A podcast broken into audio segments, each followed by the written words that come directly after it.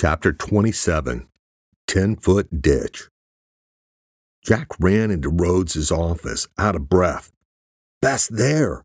They're in a firefight, he yelled. What the hell are you talking about? Rhodes was confused at Jack's sudden outburst. I got a call from Luke, Jack lied, not divulging his psychic connection. You have to get someone out to the Agrifuge field. Beth's out there, shooting at them. They don't have much time. God damn it, Rhodes shouted, getting up quickly. He grabbed his phone and called the eradication team. He barked a few words, then hung up. They're an hour out, Rhodes said to Jack. Christ, it'll be over by then, Jack shouted. Back in the California cornfield, inexplicably, the driver put the big machine in gear and gave it slightly more throttle. The combine began to move slowly, inching its way toward Chaz and Luke's truck. Chaz tried to push herself up from the steel deck, but was completely stuck, her belt buckle wedged firmly between the serrated steel grates of the platform. The grates were only an inch or so apart, leaving her no space to work her hands between them to unhook her belt.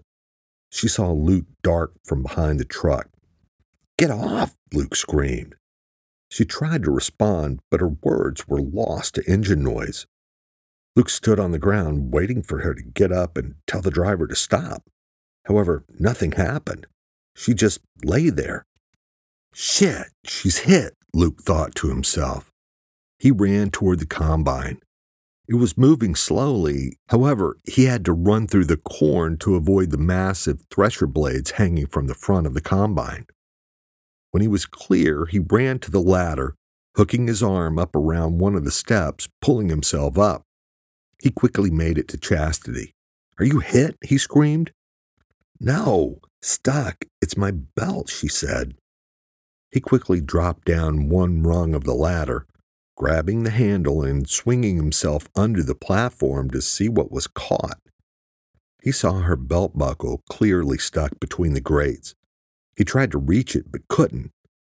He made a snap decision and swung his entire body around the backside of the angled ladder, holding on tenuously as he saw the ground below the combine crushed under the weight of the massive tire that would crush him if he fell. He tried not to think about the possibility as he worked his way up the back of the ladder like a circus performer. Locking his knees on one of the ladder rungs like a trapeze artist, he held on with one hand, loosening the belt with the other. He unfastened it and yanked on the buckle, pulling it through Chaz's belt loops until she was free. He threw the belt down, grabbed a rung of the ladder with one hand, and tried to make his way down the other side of the ladder. He was fighting gravity now, finding it harder to gain enough leverage to swing himself around. He saw Chaz move quickly down the ladder. Avoiding his fingers and feet, she grabbed hold of the small rail and shot her hand out to him. It's not good. I can't pull myself around, Luke shouted. Chaz looked down and saw the huge tractor tire ready to devour him if he fell. Luke was clawing at the ladder, trying to regain his grip. He wouldn't last long. We just need to swing you out of the way, she said, motioning to him. There was no time for him to argue. He saw Chaz wrap her arm through the ladder and steady herself. On three, she yelled. He took one hand off the ladder and grabbed hers as she counted. On three, he kicked himself from the back side of the ladder, the only thing keeping him from certain death with Chaz's ferocious grip. As soon as he sensed he was clear of the massive tire, he let go. He tumbled into the corn, missing the wheel by inches at best. Chaz saw him land safely and quickly turned as she heard the horrific sound of crunching metal as the large tire of the combine slowly began rolling over their pickup truck. She had to stop the driver and bounded back up the ladder. The driver was slumped over, though, unconscious or dead. A large pool of blood covered the side of his shirt.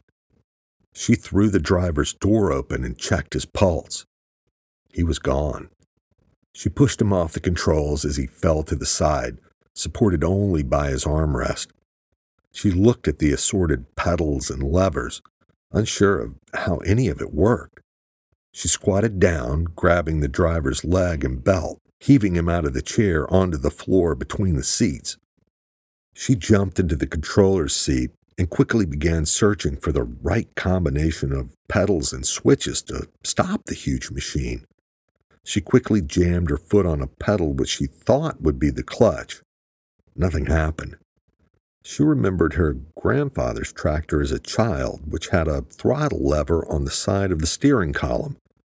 She grabbed the same lever, pulling it down, only to hear the blades activate and the thresher begin to rotate. Nothing was working. She felt around under the dash frantically and found what she was looking for the key. She quickly turned it off and cut the ignition, but not before running out of level ground. The large machine fell into a steep 10 foot ditch. The impact threw her on the steering column, knocking her breathless.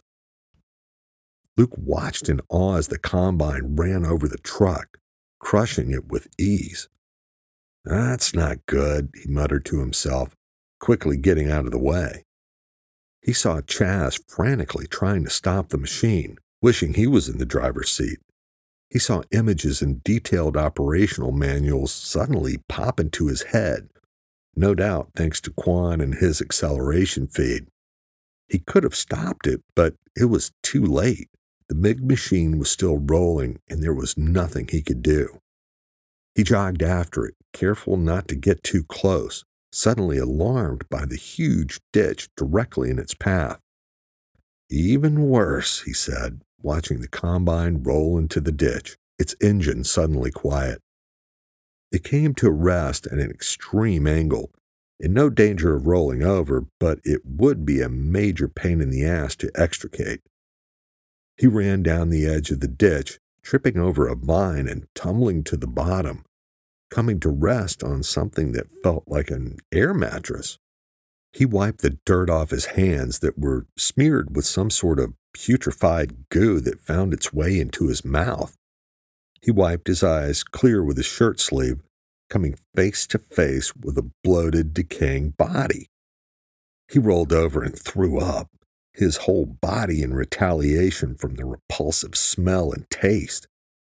He heard Chaz open the door of the big machine and climb down from the combine, but he couldn't move, dry heaving on all fours. Holy shit, was all he heard as he felt her put her arms under his armpits and pull him up and walk him away from the body. She sat him down on the embankment, took off her jacket, and used the fleece lining to wipe off his face and hands. That's nasty, she said. You okay? Luke shook reflexively. He nodded and then bolted upright, shouting, Fuck, that's disgusting! letting out an impressive stream of expletives before stopping to take a breath. Unbelievable, he said finally. Chas sat down on the embankment, throwing herself back on the dirt in a reclining position. That was out of hand, she said. Luke sat down beside her, regaining his composure, but careful not to look at the body again. You okay? That was a hell of a drop off, he said. She looked down at herself. No blood, or at least none that was her own. Yeah, but I think our ride is toast, she said. Completely fucked, Luke replied. She got up and walked over to the corpse a few yards away. The body was in an advanced state of decay, most likely there for a few days. She noted it was largely intact, unusual since predators and scavengers would normally have begun to pick it apart. Wonder who he is, Luke said, standing beside her. No clue. Does anything strike you as odd? she asked. You mean other than finding a dead man in a ditch? Luke said sarcastically. He walked around the body and took a closer look. He could see where his hand had punctured the man's chest cavity when he fell. He suddenly noticed what Chaz was referring to. Holy shit, Luke said. His internal organs have liquefied. Chaz walked up the embankment and stood near the truck, examining the damage. Looks like a monster truck victim, she said. Luke walked up behind her. Tractor victim. A lot worse, he said, walking around the crushed mass of metal. The entire front end of their truck was completely destroyed, including most of the cab. She pulled on the mangled driver's side door, unable to make it budge. Somewhere in there is my phone, she said. You can administer last rites because it didn't make it, Luke said. Chaz walked around the back to the perimeter road, kicking clumps of dirt, pissed and letting out a stream of profanity. Could be worse, Luke said, trying to lighten the mood. How exactly could it be worse? We almost got killed and the bitch got away. We've still got a field full of this shit and a body that looks like it's fucking infected with Ebola. Worse, we got no comms and we got no ride, Chaz said. Shit, Luke muttered, realizing she was right. They were in a fix. He looked across the field, surveying the damage. He nudged Chaz and pointed to the combine driver's truck. That'll work. Maybe he's got a phone on him, she said. She jogged back to the combine, climbed the ladder, and searched the driver's body. Nothing here, she shouted. Luke quickly jogged across the field, Chaz not far behind him. He reached the driver's truck, opened it, and searched it. Flipping down the visor, the keys fell out. Chaz came up behind him. No phone, but we've got these, Luke said, dangling the keys. You drive. I've driven enough for one day, she said.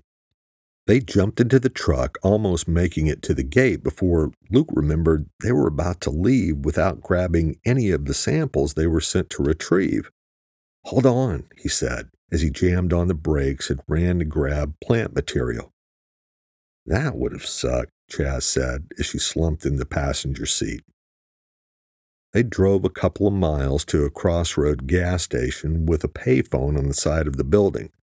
Chaz called Rhodes, and Luke bought a couple of waters with some loose change he had found in the truck. Luke pushed the truck to its limit, making it to Fresno in 45 minutes. True to his word, Rhodes had a Learjet 35 prepped and ready for their departure. It was older and its well worn upholstery had seen plenty of asses, but it was functional and fast. The combine had crushed whatever belongings they had had in the truck, so they traveled light, bagging the plant material and stowing it in the back. Rhodes had provided them with a pilot as well. Chaz co piloted during takeoff then flopped down on the cabin sofa, nodding off almost immediately. Luke lit up his connection with Jack and outlined the events of the day. So, the body, are you serious? Liquefied organs? Jack asked. Yeah, it was fucking disgusting. I got decomp all over me, Luke said. Jack was quiet for a moment. What do you mean, all over you?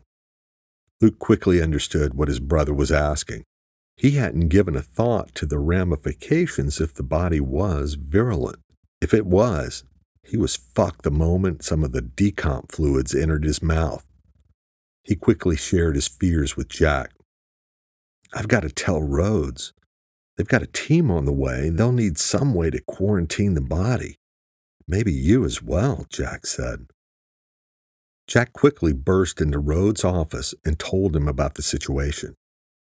What the hell are you talking about? What is it? Rhodes prodded. No clue, really. Other than what Luke described about the body, I don't know anything more than you. All I can say is from what he told me, and based on being found in a cornfield with infected plant matter, this could be the one thing we were hoping to stop, Jack said. Good God. This shit keeps getting better. Rhodes blew out a deep breath. So now what? You saying Luke may be at risk? The Chaz may be too? he asked. Jack rubbed his eyes, reticent to make a pronouncement without having all the facts. At this point, we have to assume they are, until proven otherwise. Jack said matter of factly. God damn, this is no good, Rhodes said, then quickly screamed at horn rimmed glasses from across the work floor. I need the quarantine room prepped now. The kid wiped his glasses. How bad, he asked, as if performing a mind reading trick of his own. Unknown at this point, but potentially really fucking ugly, Rhodes replied.